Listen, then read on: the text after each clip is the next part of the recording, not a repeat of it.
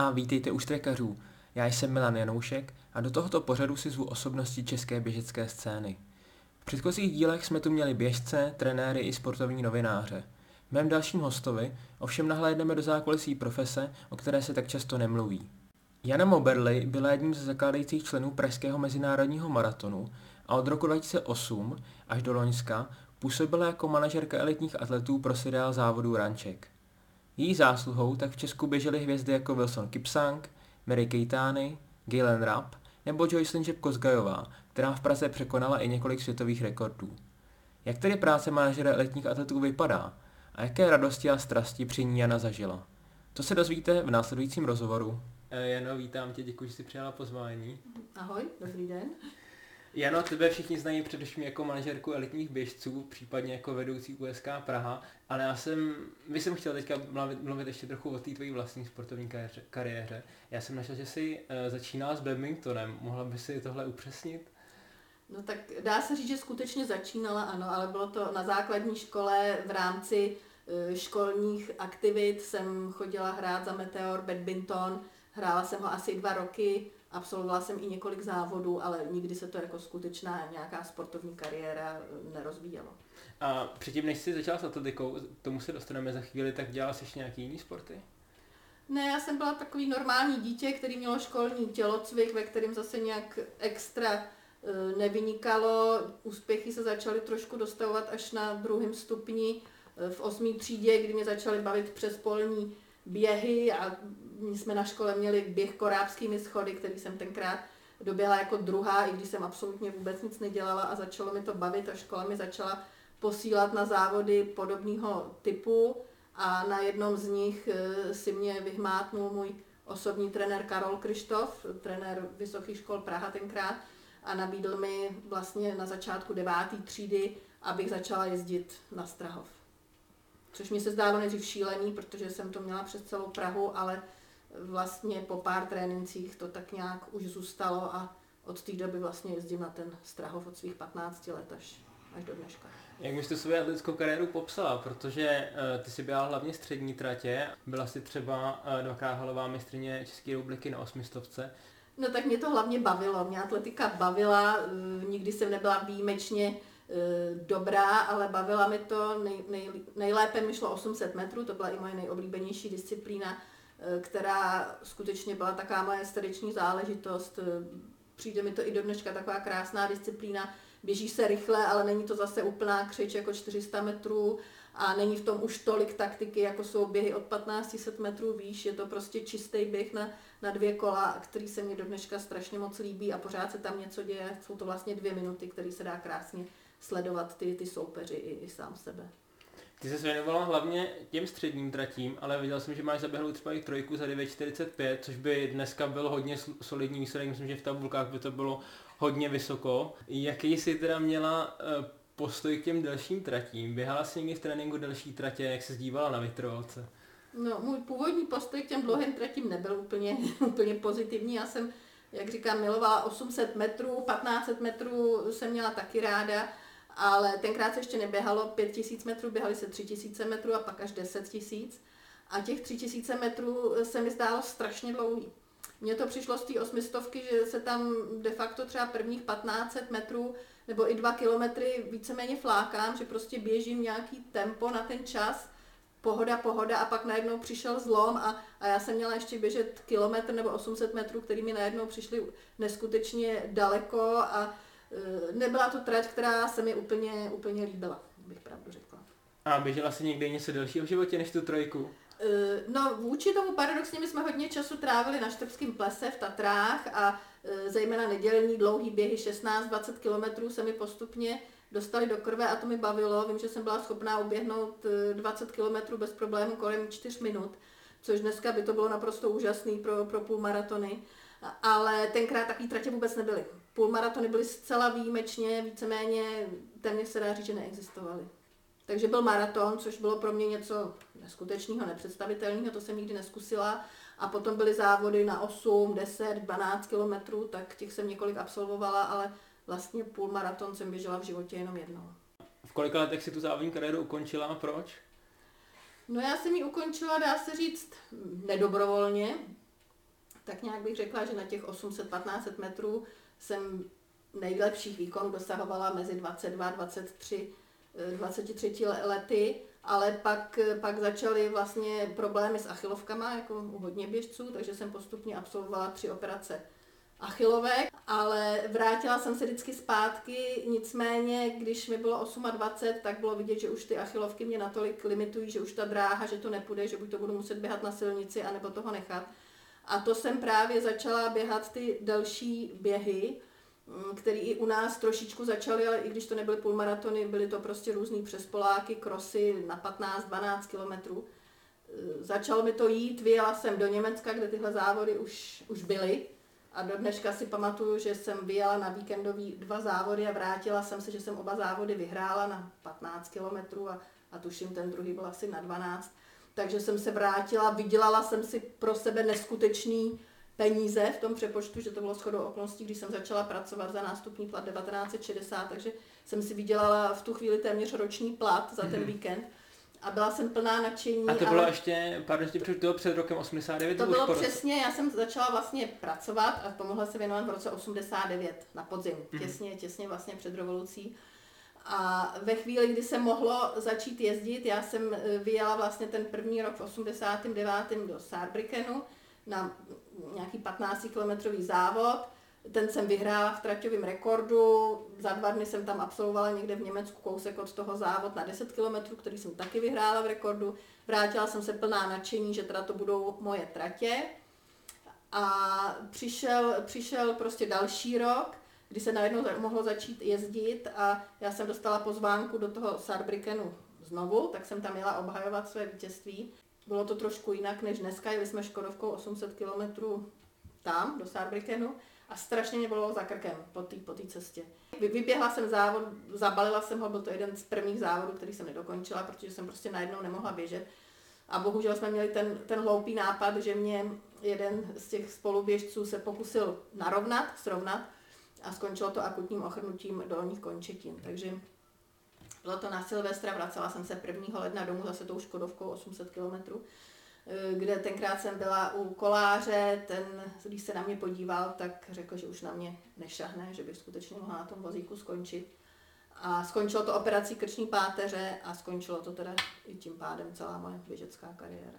Mm-hmm, tak to jsem vůbec nevěděl, tak to, je, tak to je docela hororové. Takže jsem se, jsem se skutečně k těm mm-hmm. dlouhým tratím vlastně nedostala. Uh-huh. No. V podstatě, když dneska vidím ty holky, když jsem pracovala v, kolem maratonu a půlmaratonu, tak mi to i mrzelo, že ty výkony hodina 17, hodina 18 eh, jsou dneska vlastně v rámci České republiky vynikající, takže to bylo asi to, čeho bych byla schopná dosáhnout. Na vyšší mety bych asi nedosáhla.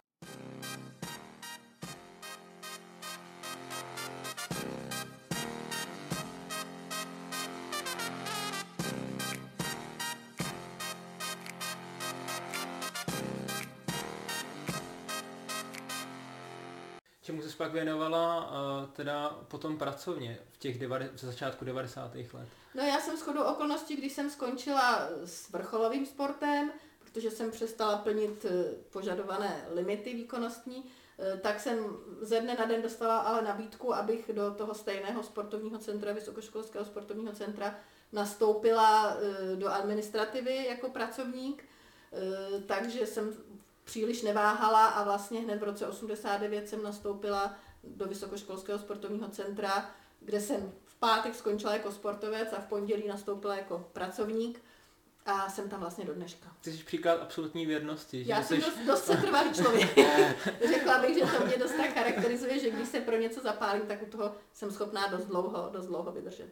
No a dobře, tak uh, tvoji sportovní kariéru jsme si teda krátce představili. Teď bychom přešli k té manažerské práci. V roce 95 se uh, běžel první ročník pražského mezinárodního maratonu. Pracovala si už tenkrát uh, pro PIM a udělala si rovnou od začátku ty elitní běžce?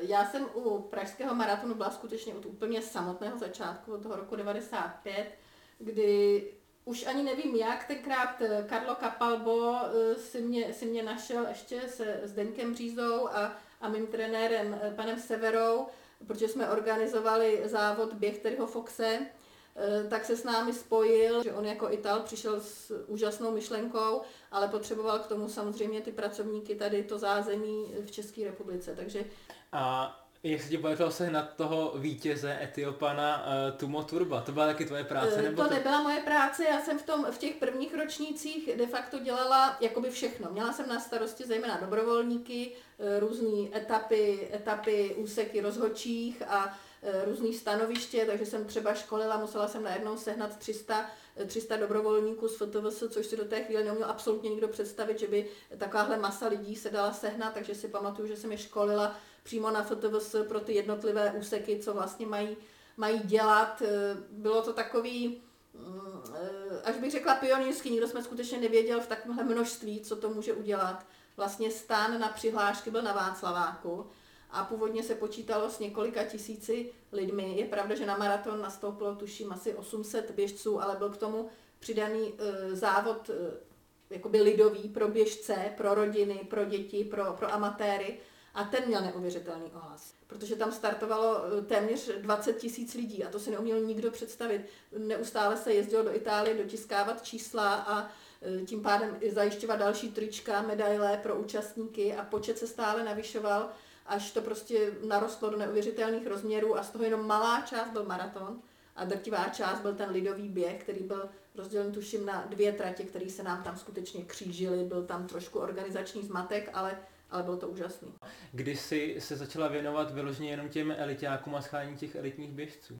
No, já jsem takhle, jak říkám, měla na starosti ty dobrovolníky, rozhodčí, ty jednotlivé úseky a s elitními běžci jsem jenom pomáhala, protože zvlášť pro ten první ročník nám vlastně díky Karlovým stykům e, nám zařídili elitní běžce e, ze Stramilána, ze světového půlmaratonu Stramiláno. Nám vlastně dojednalo několik elitních běžců, včetně Tumo Turba, takže to byla jejich zásluha.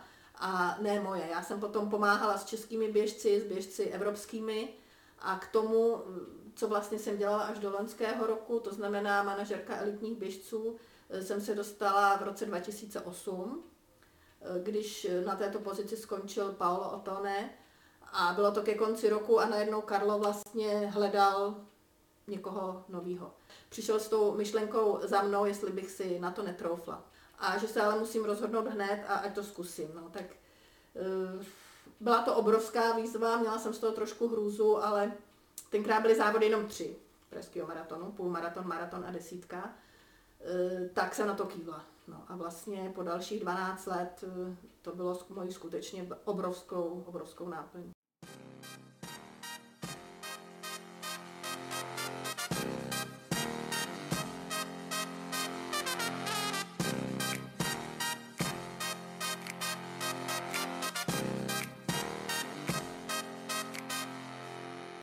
Já myslím, že úplně nejzajímavější pro veřejnost by bylo teď, když jsme si prošli, jak taková práce toho manažera elitních běžců vypadá.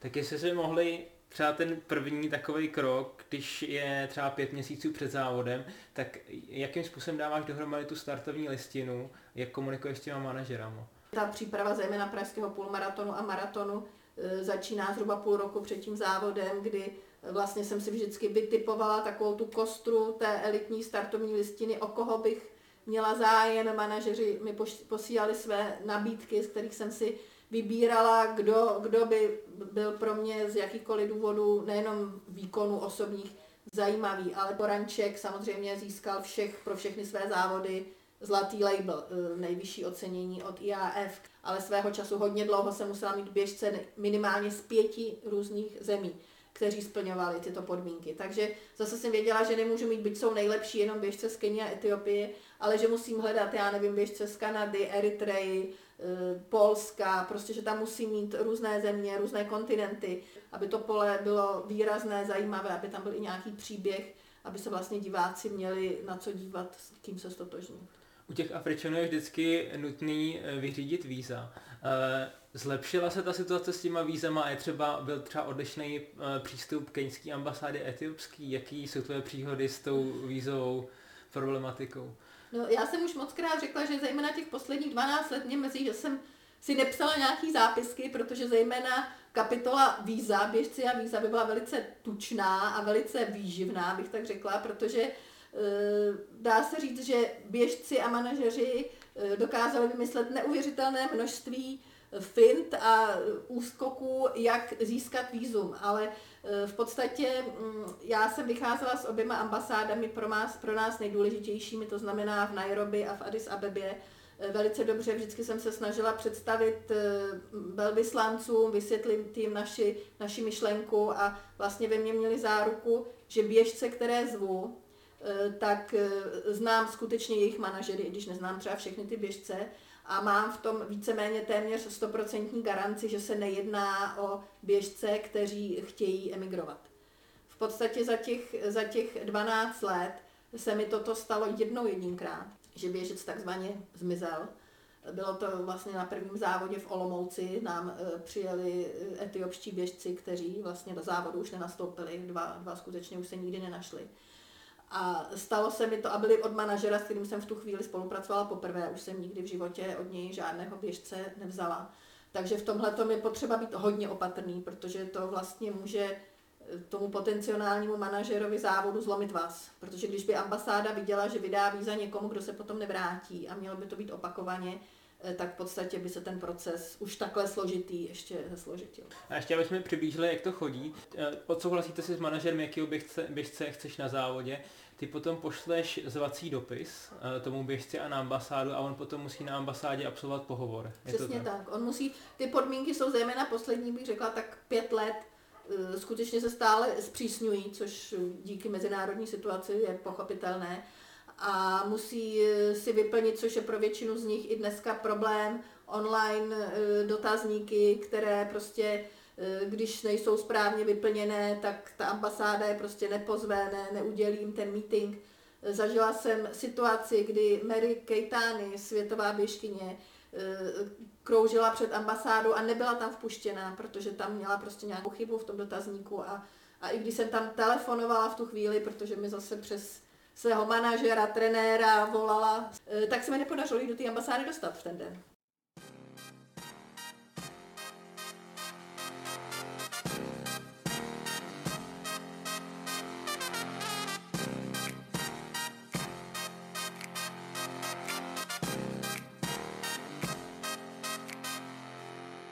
Teďka se asi dostaneme možná trochu k obchodnímu tajemství, ale přesto bych rád, aby jsme aspoň naznačili, eh, když eh, vyjednáváš smlouvu pro elitního atleta a hvězdu závodu, tak mohla by si aspoň rámcově říct, kolik dostane na startovném, kolik dostane za nějaký umístění a kolik dostane mm, třeba manažer z té to, částky? Tohle, strašně, tohle se vlastně nedá říct nějak úplně jednoznačně, protože co běžec, to je vlastně jiný přístup. A o tom to právě je, proč třeba e, příprava té elitní startovní listiny trvá půl roku. Jo, proč to tak trvá? V podstatě e, musí jeden konkrétní závod, pražský půlmaraton, cíl běžet co nejblíže k třeba 59 minutám, podle toho hledám běžce. Oslovím několik manažerů, kteří mi nabídnou své týmy, já si z toho vyberu, oni mi samozřejmě se snaží poslat i běžce jiné, do toho se mi začnou ozývat manažeři, které jsem neoslovila se svými nabídkami, takže já si musím dělat také svoje síto a ty, které jsou z nejrůznějších důvodů pro mě zajímavý, oslovím se svojí nabídkou. A nabídka se odvíjí především podle jejich výkonnosti, ale i podle toho, jestli ten běžec už třeba tady byl a je to vítěz předchozích ročníků, nebo je to běžec, který tu naopak byl a neuspěl zde, jo. Je to běžec, který se vrací po zranění například, jo. A ty běžci podle té své úrovně a té potřebnosti pro ten závod vlastně od toho nejmenšího, to znamená, že běžec byl rád, když se na ten závod vůbec dostal a z naší strany měl garantováno ubytování se stravováním, což měl běžec každý, který byl teda na elitní startovní listině. E, když byl běžec aspoň trošku lepší kvality, tak samozřejmě měl hrazenou i cestu. To byla, bych řekla, drtivá většina toho elitního startovního pole. A potom, pokud to byly skutečně ty špičky, skutečně závodníci, o který jsme stáli, který měli tu světovou výkonnost nebo výkonnost pro ten náš závod, kterou jsme potřebovali, tak se k tomu přidávalo startovné. A to bylo v rozmezí od několika set euro až po, řekla bych, ty úplně největší hvězdy, tisíce euro. Už bych neházela desetitisíce, protože těmito částkami nikdy běžci, alespoň které byly pod mým managementem, Eh, tak takovou smlouvu jsem nikdy nepřipravila, ale byly to i skutečně tisíce až, dejme tomu, k ty úplné hvězdy kolem třeba těch 10 plus minus kolem těch 10 mhm. tisíc mm-hmm. euro. Měla jsem samozřejmě každý rok vyhrazen určitý budget na ten který závod, kterým jsem mohla disponovat a průběžně jsem s Karlem diskutovala, jak se vyvíjí ta stavba té startovní listiny. Ale je pravda, že když se vyskytl někdo na poslední chvíli, který najednou měl zájem o náš start, ať už z důvodu, že se vracel po zranění, nebo mu nevyšel závod e, před námi e, a měl na poslední chvíli zájem o náš závod, a já už jsem měla takzvaně prázdno, e, tak téměř vždy, když jsme si sedli s Karlem nebo i po telefonu a řekla jsem mu, o koho se jedná, co by, co by, co by nás to stálo, tak musím, musím říct, že téměř vždy jsem se s Karlem dohodla a a našli jsme, našli jsme tu šanci, jak to udělat, aby ten běžec se za nějakých podmínek, na kterých se dohodneme, přece jenom ještě mohl k tomu startovnímu poli přidat. Mm-hmm. Takže nejlepší běžec dostane ubytování, letenku, jídlo, dostane to startovní a pak tam ještě má v té smlouvě tu nenárokovou část, že dostane Samozřejmě, bonus. pak, pak je tam ta motivační část, kterou já jsem dávala velké části běžců a hrozně se mi to osvědčilo, protože samozřejmě je hrozně lehké pracovat s obrovským budgetem a každému rovnou nabídnout 10 tisíce eur, eh, tak není až takový problém tu startovní listinu sestavit. Ale já jsem pracovala trošku jinak, že většina běžců až na výjimky měli takový, bych řekla, dost, dost základ, ale mohli si přijít na dobré peníze, ale za takzvaných bonusů. To znamená nejenom, že si vydělali prize money podle svého umístění, vydělali si oficiální bonusy za překonání rekordu, za překonání světového rekordu, které prostě Praha má ve srovnání se světovými maratony a půlmaratony skutečně na dobré úrovni. Ale mohli mít i takzvaný osobní bonus. To znamená, byla tam potom ta pohyblivá položka, když zaběhne třeba svůj osobní rekord nebo zaběhne pod nějakou určitou hranici, tak se mu to jeho startovné mohlo až třeba i z několika násobit.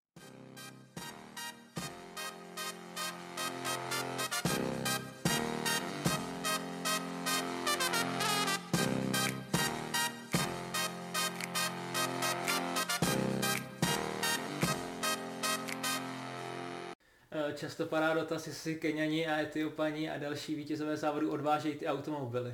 Protože na těch stupních vítězů jsou vyfocený s tím klíčem, že jo? Tak jak to můžeš prozradit, jak to je? Můžu prozradit v podstatě i ty sám, víš, si prošel jako elitní běžec, jako spolupracovník Rančeku e, závody, takže si absolvoval několik mých technických porad, kde vlastně tohle to všechno závodníci, jejich manažeři na rovinu vědí, manažeři to vidí od začátku našich jednání, jaké jsou podmínky startu.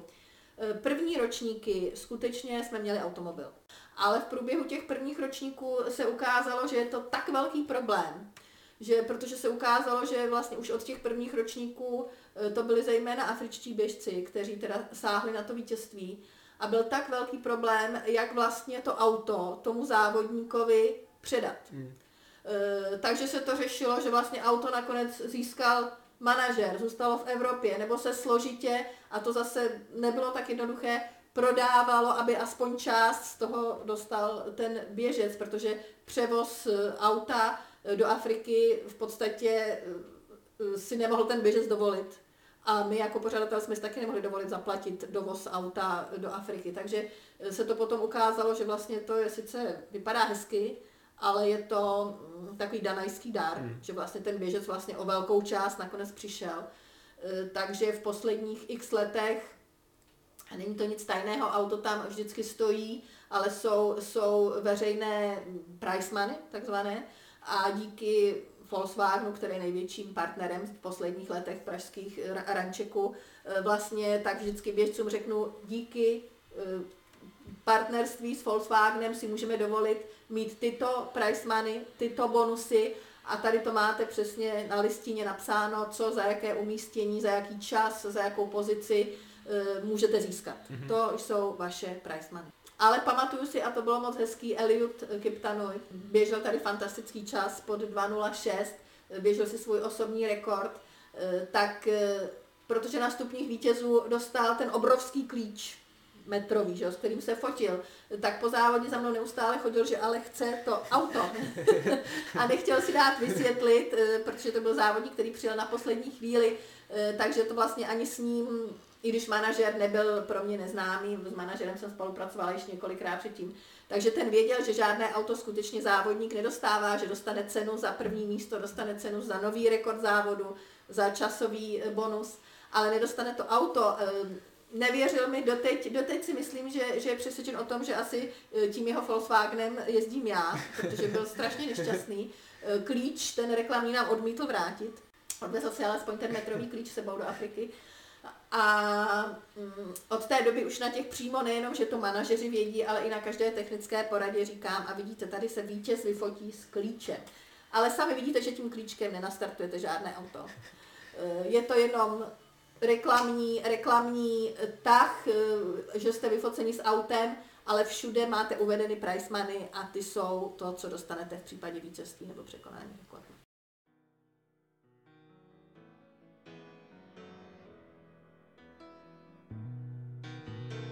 Goodbye,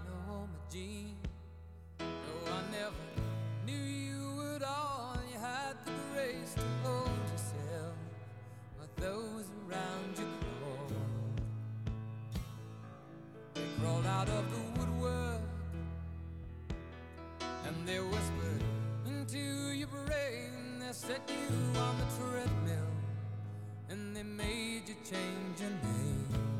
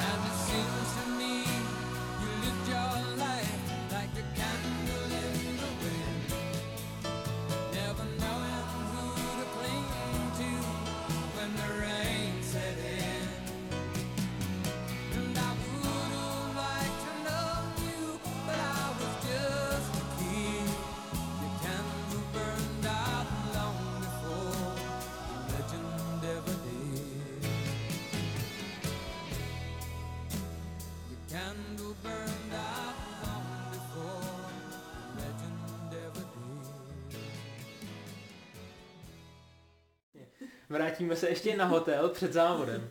Eh, Je tam ta porada, ale mě ještě zajímá, eh, když eh, všichni ty elitáci spí na hotelu společně s organizátorama, stalo se ti někdy, že by ty elitní závodníci měli nějaký zvláštní požadavky?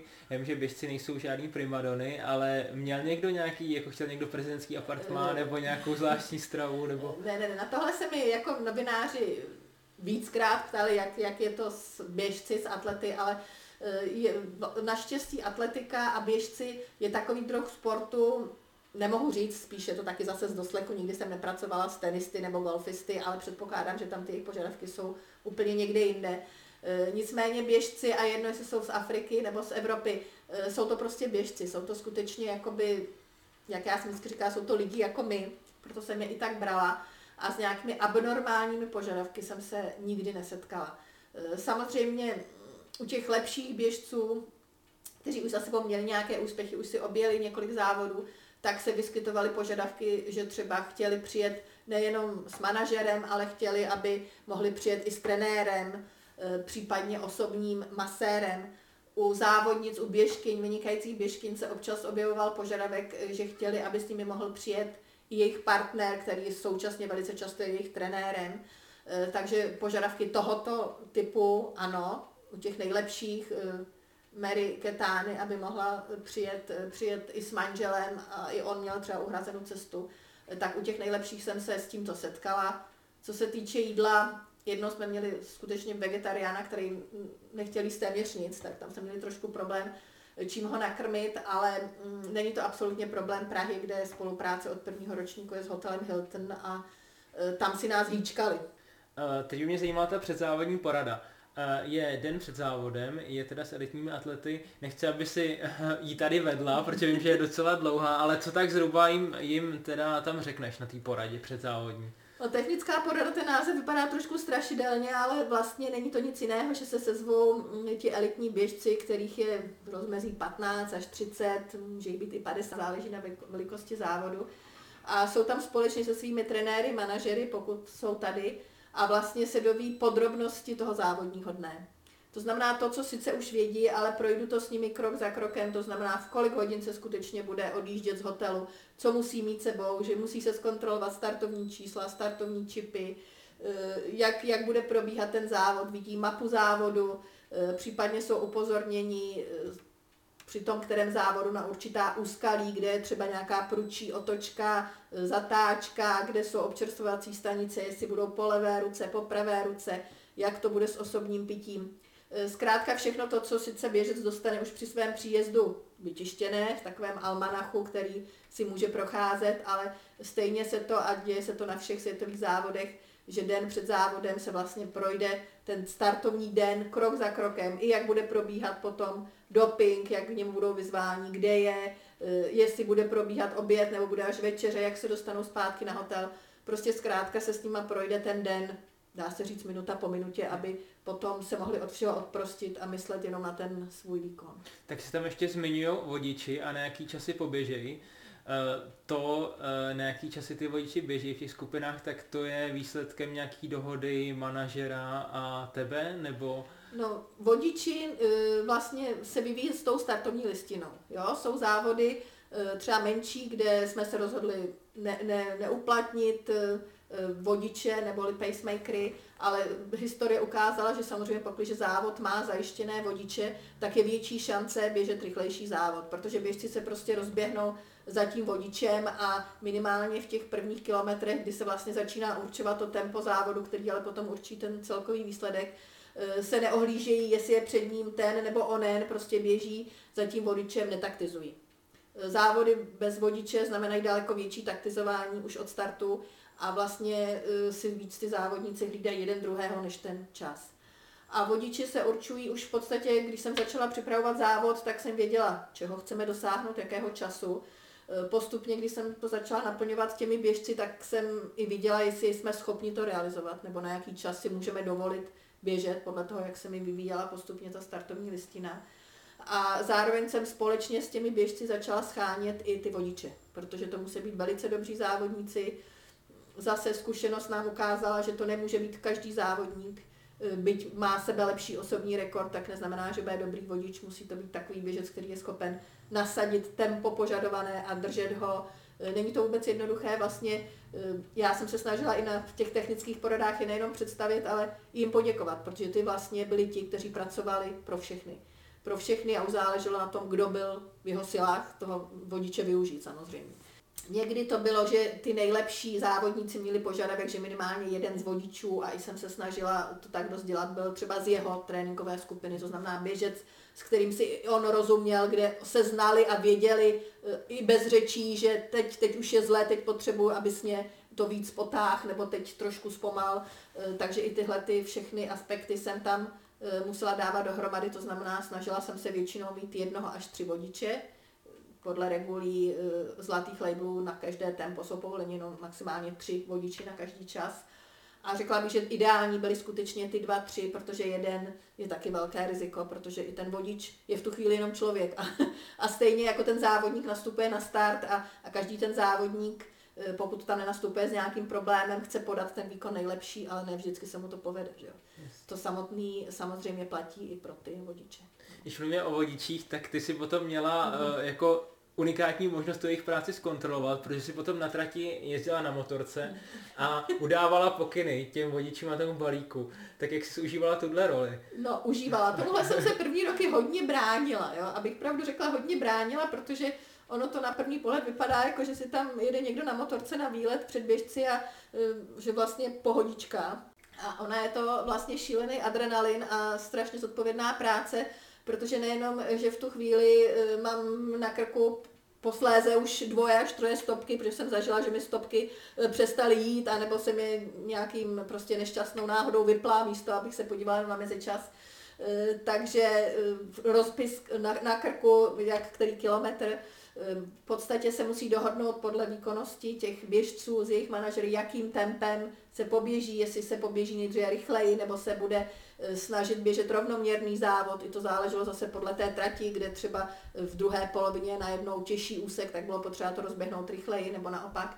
Eh, takže tohle všechno se musí dohodnout dopředu.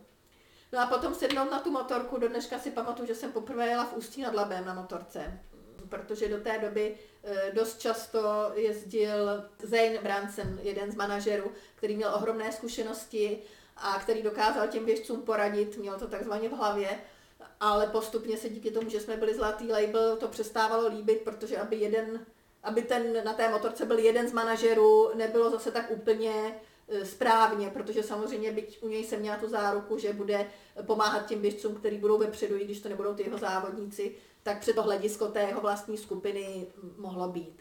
E, takže jsem tedy souhlasila, protože Karlo naléhal, abych teda jezdila já do dneška vím, že jsme jeli s Hugem, mým řidičem, večer předtím se projet na motorce, tento se mnou bral pochopitelně šusem, takže jsem z toho byla úplná docela vynervovaná, abych řekla, jak to bude probíhat, jak s tím vším budu ještě stíhat vlastně kontrolovat mezičasy a dávat nějaké pokyny.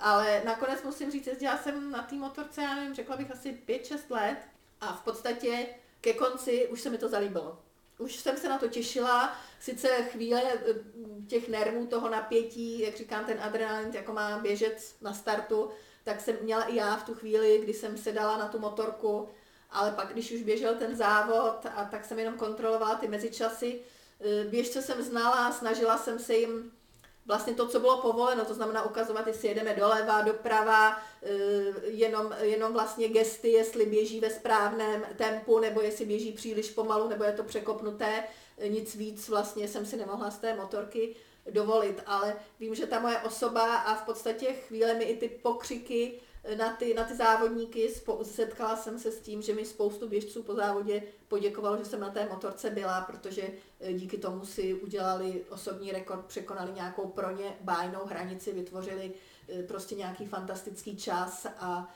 eh, tohle z toho jim pomáhalo.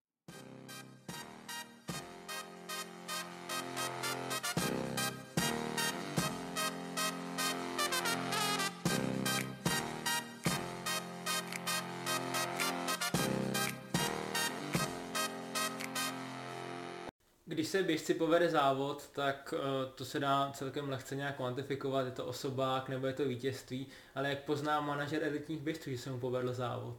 Jaký jsou ty měřítka? Počet no, rekordů? Měřítka, nebo... měřítka, samozřejmě počet rekordů je jedno hodně, hodně důležité měřítko pro, to, pro tu veřejnost, pro ty novináře, ale z toho závodu může odjíždět ne jeden, může odjíždět 10, 20, 30, 50 běžců naprosto šťastných mezi těmi elitními běžci, protože i ten běžec, který doběhne třeba sedmý, ale doběhne ve svém osobním čase, nebo překoná nějakou bariéru, vrátí se po nějakých zdravotních problémech, eh, tak eh, je prostě nadšený a šťastný v tom cíli, když ten svůj čas, svůj vytýčený eh, cíl zastihne. A na těch běžcích je to poznat. A já po závodě čím víc běžců jsem viděla, že se tam smějou, to, to prostě na těch člověk pozná, tam není potřeba ani žádný překlad, jo.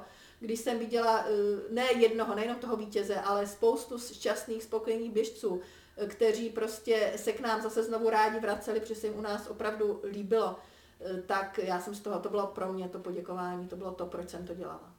Před třemi lety překonala Joycelyn Čepkosgej na pražském půlmaratonu hnedka v podstatě čtyři rekordy. Ona zaběhla světový rekord v půlmaratonu 64-52, ale ještě přidal další tři rekordy na desítku, na 15 km a na 20 km. Byl to ten tvůj manažerský vrchol, to splnění snu? No, samozřejmě to bylo naprosto něco úžasného, ale já bych řekla, že já jsem asi úplně největší pocit eh, jako toho zadisti učení a teď se nám to povedlo a jsme skutečně, ta Praha je top, bylo, když jsme poprvé skutečně běželi s těmi muži pod tu hodinu. Jo, když si jenom vzpomenu, kolikrát mi novináři předhazovali, kdy už konečně se poběží v Praze pod hodinu a několikrát jsme to lízali o pár vteřin nad, a v okamžiku, kdy běžec vyhrál, tak hned na tiskové konferenci se novinář ptal, no a co myslíte, kdybyste dneska běžel v Berlíně, kdybyste běžel v Amsterdamu, běžel byste určitě eh, o minutu rychleji. Takže eh, to jsem měla tenkrát pocit, že teď jsme to dokázali. Jo. Samozřejmě další ročníky potom ukázali, že po 60 už jsme potom běhali jak na běžícím pásu každý rok a v podstatě, kdyby se neběželo po 60, tak by to byl neúspěch. Ale samozřejmě člověku sídlem roste chuť, takže ty požadavky byly stále vyšší a vyšší. Jak já jsem říkala, překonat rekord závodu už se potom hraničilo e, s tím vlastně se dostávat na tak vysoké mety, které byly úplně neskutečné. No a samozřejmě, když padl ten svěťák, navíc Joycelyn to běžela úplně, úplně neskutečně, e, tak e, to byl úžasný pocit. Jednoznačně, moc, moc krásný. Ona pak v září vlastně že přidala na Brill Grand Ona rekord. potom přidala úplně neuvěřitelný, že jako první žena nejenom, že světový rekord, ale že běžela hluboko pod 30 minut což to mě přišlo úplně neskutečný. Ty sám víš, jaká je to, eh, čeští běžci s tím mají sakra práci, běžet po 30 minut. A ona si to prostě běžela lehonce, bylo to nádherný.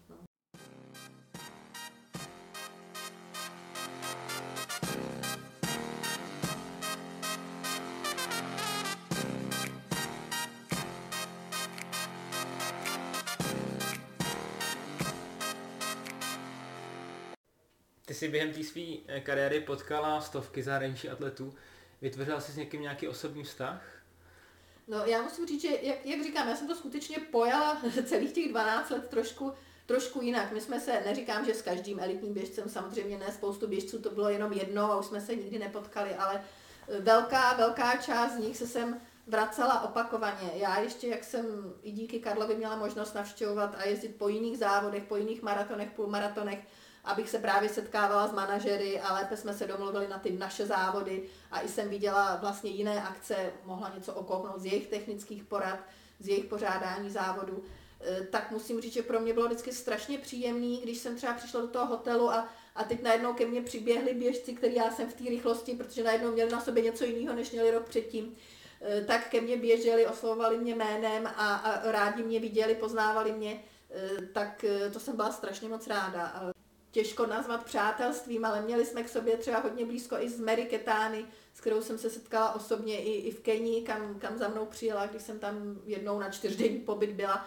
eh, tak tam za mnou, za mnou přijela se na mě podívat a eh, nebo eh, Geoffrey Rono, který vlastně vodič, vodič Wilsona Kipsanga, který se proslavil tím, že ho porazil a vlastně vstoupil tím do světa světové atletiky a pak běžel několik dalších skvělých výkonů. Eh, takže bylo to běžci, s kterými jsem se potkávala opakovaně a eh, nešlo o to, co si dáme, šlo o to, že se poznáme, že jsme rádi, že se znova vidíme a že se zase znova někde uvidíme, ať už to bude v Praze nebo v nějakém jiném českém městě nebo třeba i ve světě a eh, neotočíme se k sobě zády. Jo? Víme o sobě, že k sobě vlastně svým způsobem patříme. Janě, když se pak dozvíš, že třeba Wilson Kipsang nebo Daniel Vanžiru, běžci, který si měla na závodech, měli později v kariéře pozitivní dopingový test, tak co to v tobě vyvolává za pocity? Je to vztek, nebo třeba dokážeš jej trochu pochopit tím, že jsi v té Keni byla a viděla, jaký tam ten život je? Eh, já bych řekla, ten pocit je takový zklamání. jako určitě to nechápu, nepodporuje to zklamání, ani ne vztek, je to spíš zklamání, zvlášť když je to běžec, který třeba tu byl vícetkrát, kterého jsem znala víc. Eh, mě třeba strašně vzala Vialoch Jepčumba, která společně eh, s Joycelyn vlastně byla s ní taková dvojička úplně skvělých, skvělých holek. A eh, o té, když jsem potom zjistila, že vlastně vzala EPO, tak musím říct, že mě to úplně vzalo chuť v té práci pokračovat. Jo. Já, jak si říkal, byla jsem tam, ano, je tam pravda, že tam prostě jsou stovky, tisíce běžců a v podstatě ten běh je pro ně jedna z mála šancí, jak se dostat k nějakým penězům, jak, jak si zajistit živobytí nejenom pro sebe, ale pro celou svoji rodinu nebo i celou vesnici, protože to jejich vnímání majetku je od evropského totálně odlišné, skutečně se podporují mezi sebou vzájemně. Ale mm, třeba když vezmu tu violach, tak mi to opravdu těžce zklamalo. Těžce zklamalo a člověk si potom řekne, jestli má vlastně vůbec smysl uh, ty elitní běžce jakoby budovat, podporovat. Na druhou stranu, když vím, že eh, je tam dalších stovky, kteří jsou naprosto čistí, tak je zase nemůžu hodit všechny do jednoho pytle. Zejména u těch žen etiopských i kenských bych řekla, že je to velice často otázka jejich partnera, který je současně koučem, většinou trenérem, eh, a on v nich začne vidět skutečně zdroj obživy a takový stroj pro vydělávání peněz a ti lidi jsou až zaslepení a chtějí víc a víc, místo aby se spokojili s tím, že, že třeba ta Violach je skvělá, mohla si vydělávat výborný, výborný peníze, zajistit skutečně celou rodinu, tak pak je v tom taková ta snaha, ale teď já jsem běžela s tou Joycelyn a ona udělala ten světový rekord. A přitom oni byli skutečně blízko k sobě tou výkonností, proč jsem to nebyla já. A vím, že když vlastně tady eh, dostávala hm, Joycelyn, eh, vlastně se mluvilo o tom, že přijela na další závod, že dosáhla toho světového rekordu, tak seděla vedle ní ta Violach a úplně se na ní viděla ta holka strašně chce, strašně chce, aby to byla ona. Strašně, úplně přes moc. Hmm. Jo? A vlastně shodou okolností eh, velice brzy potom se ukázalo, že teda sáhla po EPU. A mě to ale jako skutečně, až bych tak řekla, i naštvalo, protože to vlastně devalvuje práci všech těch organizátorů, těch lidí kolem toho, protože v tu ránu padne vlastně černý mrak na všechno kolem. A byl to jeden z takových, ne podstatný, ale jeden ze střípečků, proč jsem vlastně začala uvažovat o tom, že je asi nejvyšší čas eh, s tou svojí eh, touto pozicí eh, skončit, protože tohle je to, co vím, že k tomu asi patří svým způsobem, ale s čím nejsem schopná se vnitřně stotožnit, protože když si vzpomenu na sebe, když já jsem běhala, speciálně na těch ženách a holkách, bych tak řekla, když se znáte, je to vidět. A já vím, že mě tenkrát mohl čert vzít, když si se mnou na, na čáru stoupil někdo, o kom jsem, byť se neměla důkaz, měla ten pocit, že to není tak úplně fair. Jo. Takže tohle ve mně zůstalo a nemám proto tu omluvu. Hmm. Jak je tohle ošetření ze strany pořadatelů? Vy nevyplácíte prize money, dokud není uh, výsledek dopingového testu, ale pokud ten atlet má negativní dopingový test a potom třeba za půl roku ho někde má pozitivní, tak už ty peníze předpokládám asi nikdy nedostanete. No tohle je v podstatě tím, že jsme labelový závod, tak samozřejmě je to už v těch kontraktech, to je samozřejmě jednoznačně ošetřené, eh, že v podstatě eh, price money, to znamená to, co si vydělají a veškeré bonusy eh, se posílají až po výsledcích dopingové kontroly, což vzhledem k tomu, že dopingová kontrola, zejména na EPO, se nedělá v České republice nebo v současné době, eh, se to posílá buď to do Vídně nebo, eh, nebo jinam, tak to trvá, trvá to vlastně 4 až 6 týdnů, tak to je i důvod, proč někdy i třeba čeští běžci se diví, proč tak nedostanou už peníze, ne, čeká se jednoznačně až na výsledky dopingové kontroly. Teprve potom se všem pošlou vlastně price money.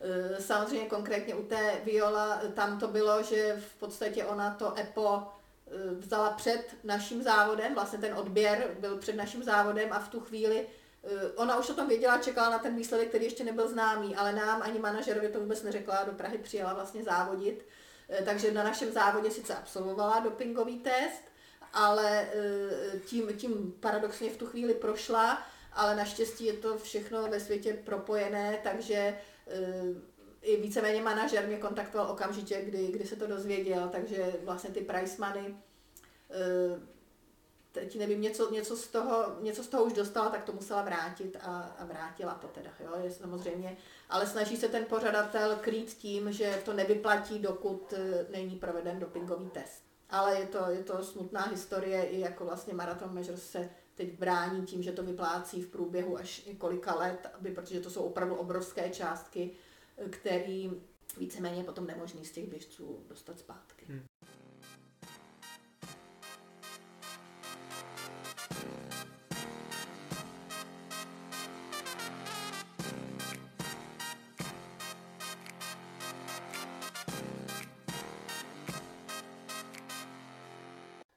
Tvůj manžel Jimmy Američan, eh, jak velkou roli třeba on hrál eh, při té tvý práci? Pomáhal ti nějak? Pomáhal ti získávat nějaký běžce? Že já vím, že v Brančiku jsem ho často potkával. Mhm. No tak určitě jeho, jeho role tím, že je můj partner, tak eh, samozřejmě je nezastupitelná.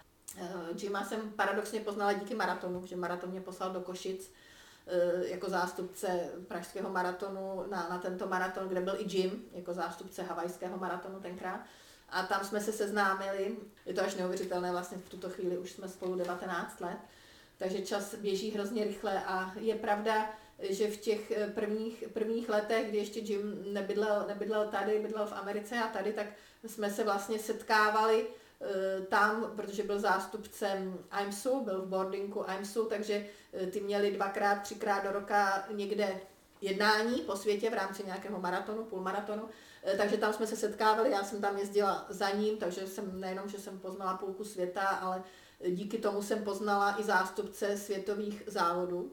Ale takže Jim mě seznámil mm, třeba s New Yorkským maratonem jednoznačně podíl eh, bylo díky, díky Jimovi Alan, Alan Brooks, eh, který byl jeho velký přítel, takže měla jsem možnost poznat spoustu lidí, kteří potom vlastně, když jsem díky Karlovi začala dělat manažerku elitních běžců, tak se mi vlastně to, že je znám a znám je osobně, vlastně byli to mý přátelé, eh, tak mi to umožnilo lepší přístup eh, k těm manažerům. Eh, to, co, jak jsem už říkala, to, co jsem dělala víc já jako k přátelům, tak mi to umožnilo tu, tuhle cestu. No.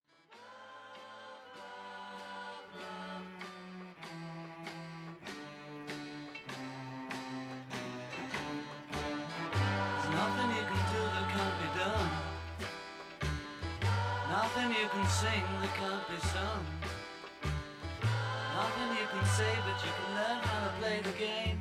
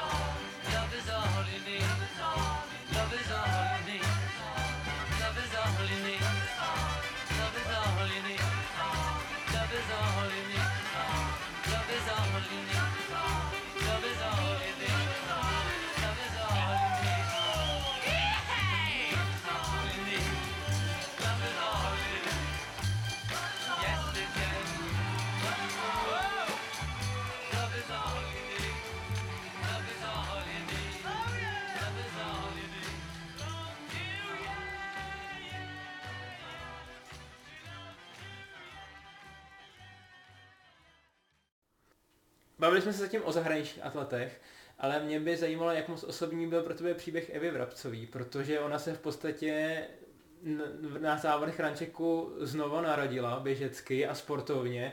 Dokonce tady překonala eh, český rekord v půlmaratonu, tak eh, jak ty jsi viděla Evu, protože... Eh, Evu, Evu bylo, to, bylo to super, nebyla to jenom Eva, Samozřejmě já jsem vždycky se snažila i ty české běžce podporovat. Vím, že český běžci z hlediska Evropy, světa zejména, jsou někde úplně jinde ale vždycky je tu aspoň někdo, kdo se snaží trošku vystrčit ty růžky a já jsem za každého nového běžce, který, eh, který se takhle přiblížil minimálně té evropské úrovni než kvůli světové, byla vždycky strašně ráda a byla jsem ráda, byla jsem šťastná, že jsem mohla být u toho, když Honza Pešava ještě za dávných časů byl skvělým běžcem, postupně Pavel Faschingbauer, Honza Kreisinger, ale pořád jsem čekala na někoho výrazného, nového. Aneška Drahotová svého času vypadala, že by mohla být jednou z těch, která skutečně díky své všestranosti, podobně jako později Eva, do toho měla tak jako přirozeně našlápnuto. Eh, pak jí bohužel mm, ty její zranění eh, limitovaly, a takže jsem skončila jenom u chůze nakonec, což asi z jejího pohledu bylo to nejrozumnější, co mohla udělat. Eh, takže když se objevila Eva, která byla ještě větší úkaz než Aneška, protože nebyla úplný teenager, jako Aneška se objevila jako mladinka, že jo, takže to s ní postupně rostlo. U Evy to bylo něco trošku jiného, ona se v podstatě víceméně objevila jako lyžařka. Eh, atleti by měli, včetně mě, v sobě tak přirozeně takový despekt, no lyžařka. Já jsem tohle zažila jako běžkyně, když rádoby orientační, eh, orientační běžkyně nebo běžkyně na lyžích chtěl, říkali, jak strašně tvrdě trénují, jak by nás lehce převálcovali, pak samozřejmě přišel závod a, a byli daleko za námi, protože ten běh je potom o něčem trošku jiném než ty, ty lyže. E, tak Eva je takový ukaz, která to dokázala, že to neplatí. A musím říct, že tím, že vlastně se postupně zlepšovala právě na těch našich závodech a měla možnost být u toho a pomáhat jí s tím vytvořit to zázemí, e, přijela tam s Pejskem, s manželem, Eva navíc je taková, která je ohromně přátelská a, a ty lidi k tomu svému výkonu kolem sebe i před tím závodem skutečně jakoby potřebuje. Jo? Není takový ten klasický individualista. Je, je skutečně velice otevřená i se svými e, problémy osobními, který každý má, tak prostě s tím skvěle bojovala a hlavně strašně milá a přátelská. Podobně jako třeba Petra Kamínková, kterou nemůžu opomenout, taky takový sluníčko rančeku, eh, který prostě mě vždycky zahřál na srdci, když tyhle lidi jsem viděla a mohla jsem pro ně aspoň trošku něco udělat, připravit jim v tu chvíli třeba trošičku lepší slovo, než by až tak muselo jít, aby jim to dodalo ten, ten náboj se připravovat dál a být zase lepší.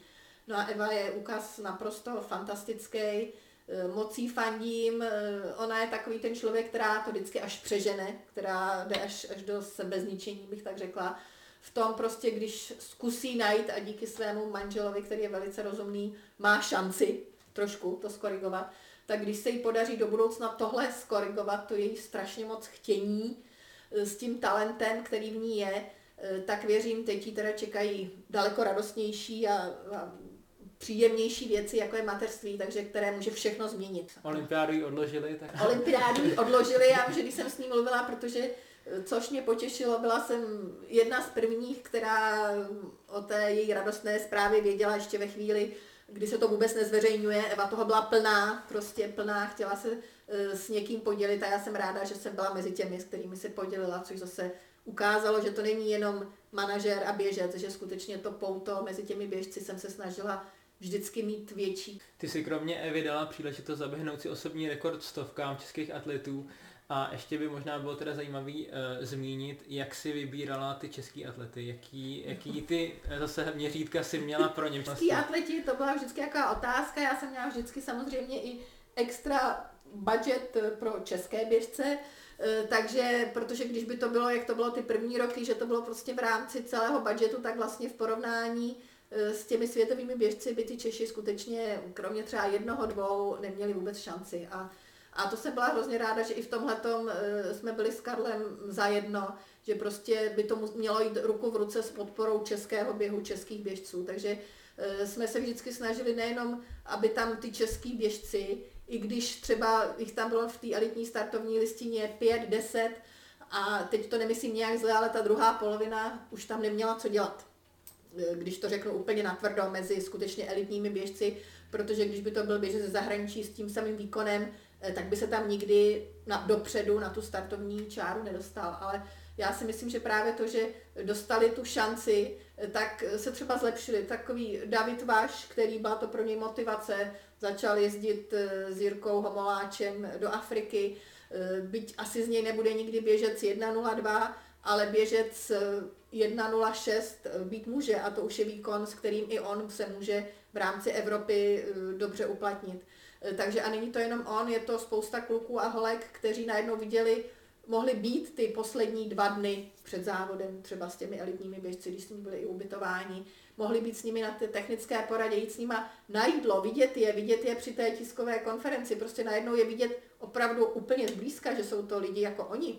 Jo, byť třeba samozřejmě s lepšími fyziologickými předpoklady, ale v podstatě jsou to lidi se svými starostmi a radostmi úplně stejně jako oni, tak já věřím tomu, že to, aspoň doufám, některým těm českým běžcům pomohlo a nakoplo je k tomu a teď tomu dám víc a já to dokážu a, a dotáhnu se a dotáhnu se třeba blíž k tomu Jirkovi Homoláčevi, který je třeba skutečně unikátním příkladem toho, že tou vlastní pílí a tréninkem, protože on na rozdíl třeba od té Anešky nebo Evy, eh, a teď to nemyslím nějak zle, to nemá až tak přirozeně v sobě. Ale tou svojí pílí a důsledností a dlouhodobým tréninkem eh, se dokázal dostat na úplně neuvěřitelnou úroveň. A já věřím, že třeba v rámci maratonu se mu to povede ještě výš a ještě dál.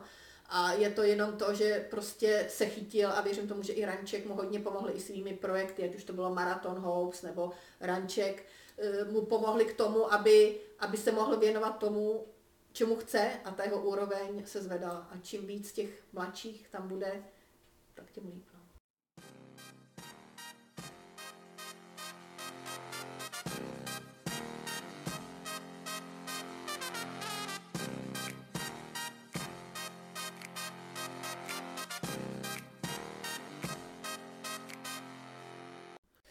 Proč si tedy v Rančeku po těch bezmála 25 letech skončila? No, bylo toho už moc, jak, jak Ranček už postupně dosáhl na uh, sedm závodů, včetně potom Neapol, tak už to byl vlastně celoroční, celoroční neustálý souboj uh, přípravy nějakého závodu. Kromě, bych řekla, říjen listopad, kdy jsem měla volno, tak jsem seděla denně do půlnoci u počítače, protože z manažery se jedná zejména ve večerních a nočních hodinách a... a asi to i souviselo s tím, jak jsme už říkali, že ty traťové rekordy na těch závodech Rančeku jsou tak kvalitní, a že ty, je překonávat. Bylo, je... to už, bylo to už překonávat ty rekordy, už znamenalo skutečně připravovat téměř každý, zejména ten pražský závod na hranici světových rekordů a, a snažit se sem dostat za dobré ceny ty úplně nejlepší běžce, e, což samozřejmě je vždycky komplikovanější, než když člověk může pracovat skutečně s obrovským budgetem, jako si může dovolit třeba Londýn, to je neporovnatelného něco. Eh, tak eh, mě potom v těch posledních dvou, dvou, dvou letech zhruba už to začalo hraničit s tím, že jsem vlastně nestíhala vůbec nic. Bylo to skutečně na to, že mám eh, rodinu a svoji práci, tak já už, už jsem, když to přeženu, dávala klíče do ledničky a, a nevěděla, co je za den a, jo, a já už jsem musela volit potom mezi tím jít úplně za hranice svých možností, ale totálně za hranice, anebo to nějak řešit. A bohužel mm, nenašli jsme tu cestu, jak, eh, jak to udělat, takže jiné řešení už nebylo, než skutečně s těžkým srdcem. Musím říct, s těžkým srdcem bylo to jedno z nejhorších, nejtěžších rozhodnutí mého života, jak to udělat. Eh, jsem se teda rozhodla to ukončit. My jsme tady před natáčením mluvili o tom, že jsi vybrala na to odcházení asi nejlepší čas, protože točíme v době korona krize, kdyby stejně asi si tu práci dělat pořádně nemohla, takže asi, asi Tohle je, tohle je trošku paradox, protože jak jsem řekla, já jsem vlastně mm, úplně ukončila tu činnost vlastně na začátku listopadu. Eh, jak to vlastně dopadne, teďko těžko posoudit, protože bohužel se nemohli, už měl být za námi pražský půlmaraton, na který jsem se velice těšila. Eh, nebudou to mít lehký, protože ty výkony jsou tak strašně vysoko, ty rekordy závodů ve všech, ve všech závodech, že jenom udržet tu laťku je prostě skutečně těžký úkol pro kohokoliv. Jo? Ale tu moji štafetu převzali dva zkušení manažeři, kteří mají tedy i své týmy, což je trošku zase asi ta jejich práce, nebo asi určitě bude odvíjet jinak ten přístup, než byl ten můj.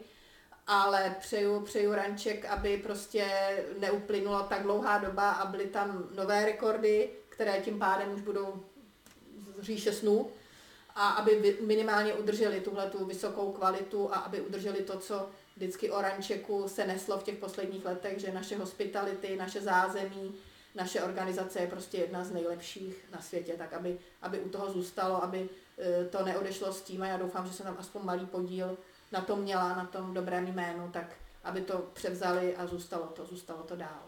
A věřím tomu, že když ne letos, letos to bude velice obtížné, myslím si, že závody, když proběhnou v letních nebo podzimních termínech, budou pravděpodobně jenom za národní účasti, možná s, a ve všechny, teď nemyslím jenom v Čechách, možná z okolních zemí v nějakém omezeném měřítku, ale nebude to to, co to, na co jsme byli zvyklí. Ale... Mimochodem, zažila si vůbec celou tu kariéru v Rančeku nějaký zrušený závod? Já myslím, že se... Ni... Eh, v Rančeku ne, ale eh, v Rančeku jsem nezažila. Ranček potkali teda skutečně třeba, že už to bylo na hranici, to bylo dvakrát, to bylo na hranici vždycky v Olomouci, když byly tak vysoké teploty, že se skutečně zvažovala i ta varianta, jestli závod nezrušit, ale nikdy, nikdy k tomu nedošlo, protože jsme vždycky se snažili teda organizačně zajistit neuvěřitelné množství vody, sprch, eh, prostě tak, aby se to dalo zvládnout, i když samozřejmě ten špičkový výkon se předvést nedal, ale dalo se to aspoň pro ty, eh, pro ty běžce absolvovat.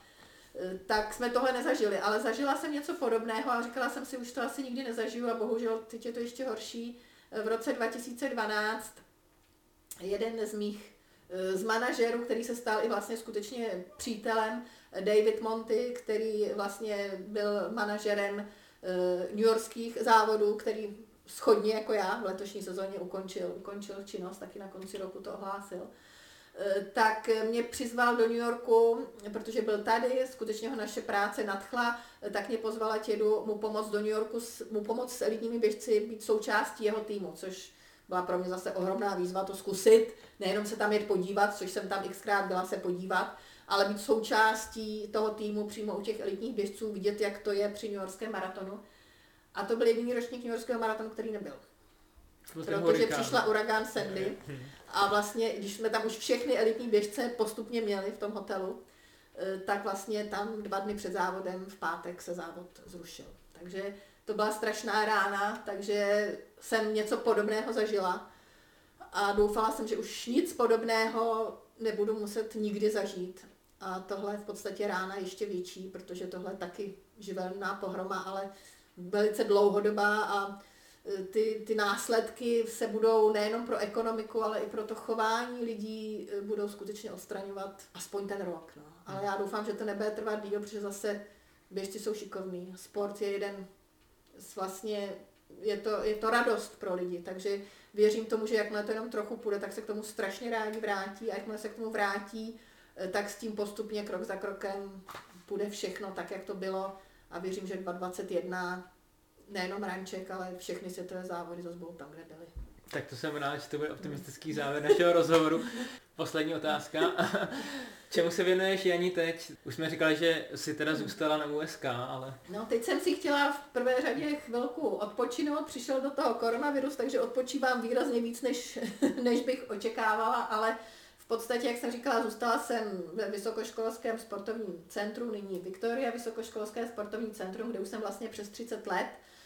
A i když ta moje práce se tam poslední roky trochu pozměnila, je tam blíž k té ekonomice a majetkové sféře, než tomu, co jsem tam nastoupila původně, to znamená pro atletiku, tak e, zároveň pracuji i pro ten oddíl a pořád vidím, že e, ta atletika, ten sport se může posouvat jenom když to vrcholový sport se spojí s tím, s tím oddílem, s tím základem, stejně tak jako u těch elitních běžců, když se dá šance těm na pomezí té elity, tak se do té elity mají šanci dostat, tak úplně stejně to vidím, když se lidé na úrovni oddílových závodníků dostanou tu šanci trénovat a být blíž k těm vrcholovým, tak je to potáhne, poposkočí, aby se i oni dostali tam. Eh, takže v rámci své, svých vlastních dalších aktivit jsem pořád vedoucí extraligového družstva USK Praha, družstva žen, takže nevím, jak to letos bude s ligou. První kola asi určitě nebudou, ale věřím tomu, že v nějaké formě, eh, byť to druhé kolo nebo první přesunuté, posunuté, nějak proběhne a, a ta atletika bude pořád kolem mě. Já ti moc děkuji za rozhovor a přeju ti, ať se ti daří. Díky moc. Time after time.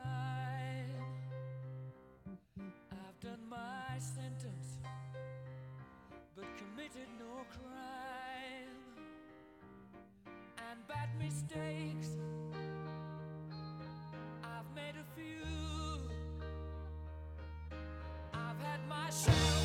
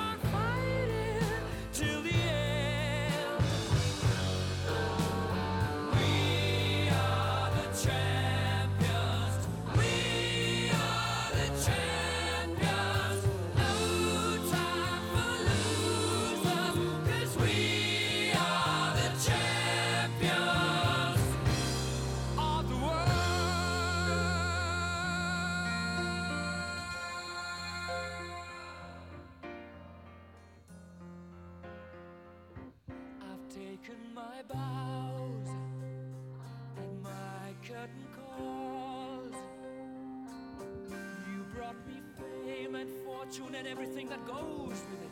I thank you all, but it's been no bed of roses.